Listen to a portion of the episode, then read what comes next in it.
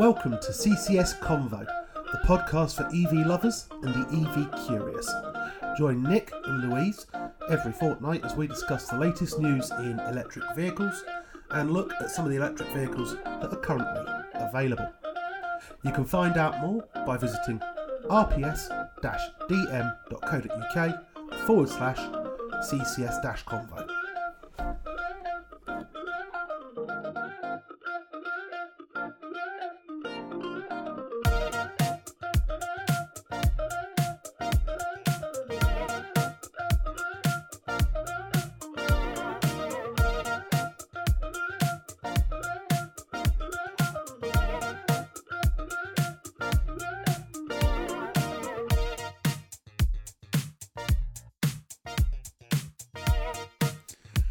Hello, I'm Nick Smith. I am the host of CCS Convo, the electric vehicle podcast, and we are back with another of our mega review bonus episodes where we're reviewing six cars that we've driven in the last couple of months. I say I'm Nick Smith. Louise is going to say hello when I start throwing questions at her because this is a car that two of us have driven, both of us have driven at this event that we went to at Meadowhall. And we have only two examples of cars we both drove. So Mm. this being the first one, You are the expert on this one though, because you've driven both the pre-upgrade and the upgraded version. Where I've just driven the new one.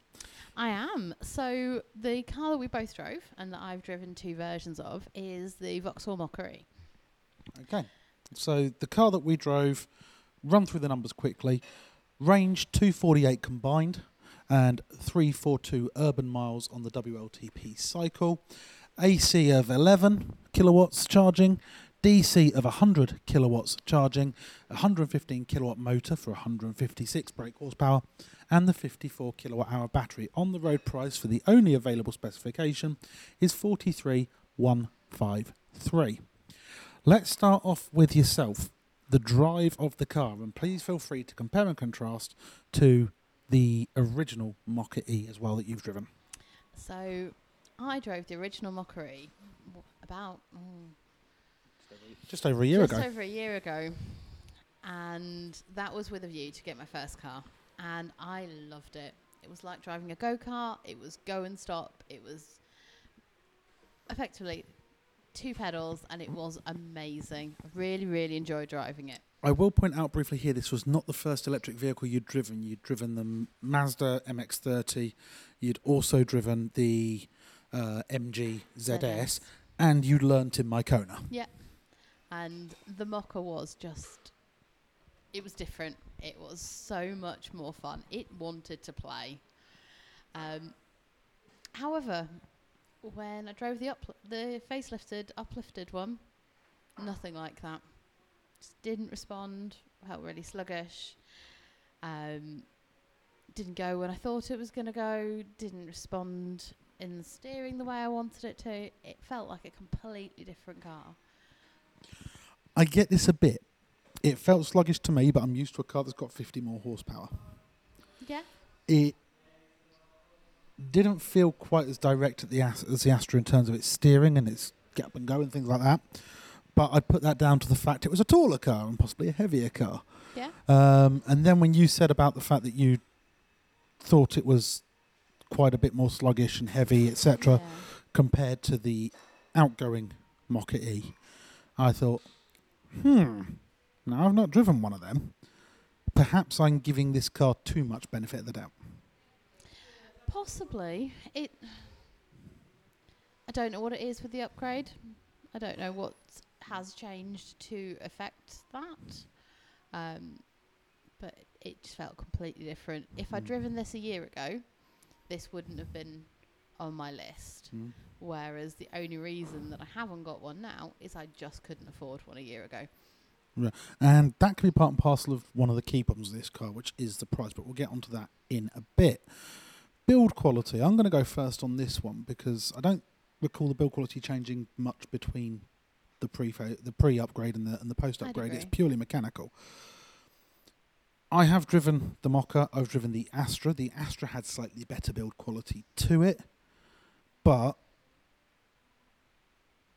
the Mokka did feel quite premium to me. Mhm. Um, steering wheel was nice, uh, nice and chunky, good leather. Uh, all the controls, again, similar to the Astra, you've got that floating centre console. Um, you've got the same controls all around the vehicle. You've got the same displays, the same darker interior compared to what a lot of us are used to in modern, bright, shiny future electric vehicles. um, and the only thing which felt cheap were the door card switches, Yeah. same as in the Astra. Uh, your thoughts on the build quality? Probably a seven. Mm. Like saying, quite average, quite consistent. Um, looked like it would survive, but nothing special. Right. Okay. I'd I'd agree with that.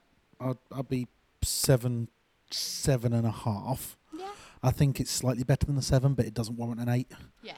Um, practicality. In terms of the in-cabin storage, really good. Loads, loads of random little holes and places to put things. The boot suffers from form over function, in my Yeah, opinion. It it's got a less usable shape than mine because of how the sides come in. Mm. Um, And how the raked that rear windscreen is as well. yes, so it's just not quite as high. Um. I suspect it would have the footprint for my two wheelchair baseline, but I suspect I'd have to fold the backs down on both of them, and I suspect I would get even one in Mm. upright. I'm going to assume here that you're going to score the practicality of this car somewhere around a five or a six. I was going to go with a six-ish. Whereas me not needing to be able to stand two wheelchairs off in the boot would probably rate it more of a seven. Yeah, and I can see that. Yeah. Okay, so which one of us is going to give the same answer first? Oh, I mean, you've already given it basically. Would you buy one if you had to replace Shere Khan tomorrow? no. I would consider a pre-uplift. Mm. I would consider potentially a, a pre-uplift used. Yeah, but I wouldn't. I wouldn't buy one new, um, and I definitely wouldn't buy the upgrade new because at forty three thousand one hundred and fifty three pounds, this is the most expensive car on the list, bar one. and it's n- it shouldn't be. No, It This is- be somewhere much closer in. this is a sub Astra car. Yeah, Yeah, this is a sub Astra a sub Astra car. This, the Astra's forty two. This should be less. And the, I think the Astra's ten grand too much money, so this should be twelve grand less. yeah. Um, I think we have to call that there. Um, sorry, Vauxhall, but we've driven two of your products in this review, We're still not buying them. and neither's really. Uh, given the fact that my dad used to work for Vauxhall, I used to sell Vauxhall. If you cut me open, I've got the griffin going through my spine like a stick of blooming rock. This is quite damning for the way Vauxhall's I going at the think we had five Vauxhalls growing up. But it is a shame. What I will say is, It's a good looking car from the outside. I think the only Vauxhall at the moment which isn't good looking is probably the Astra, the um, Corsa. Yeah. And even that, they've put the visor grill on it, They just haven't- but they've put the the angular grill on it and left the curvy shape. And same with the gra- same with the Grandland. yeah. The visor grill doesn't quite work on the Grandland, but these models are due for change in the next few years. Anyway, right, that is it for the Mokka E, which unfortunately good looking, but not a winner. Nope. We're going to be back soon with another one, and this time it's time for me to meet a hero. So, Oh. thank you very much for listening. Say goodbye, Louise, Goodbye, Louise. and we'll speak to you again very soon.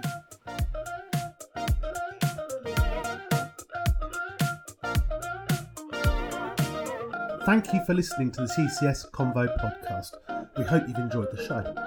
If you'd like to find out more, you can visit rps-dm.co.uk forward slash CCS convo. CCS Convo is an RPS driven media production. All rights are reserved.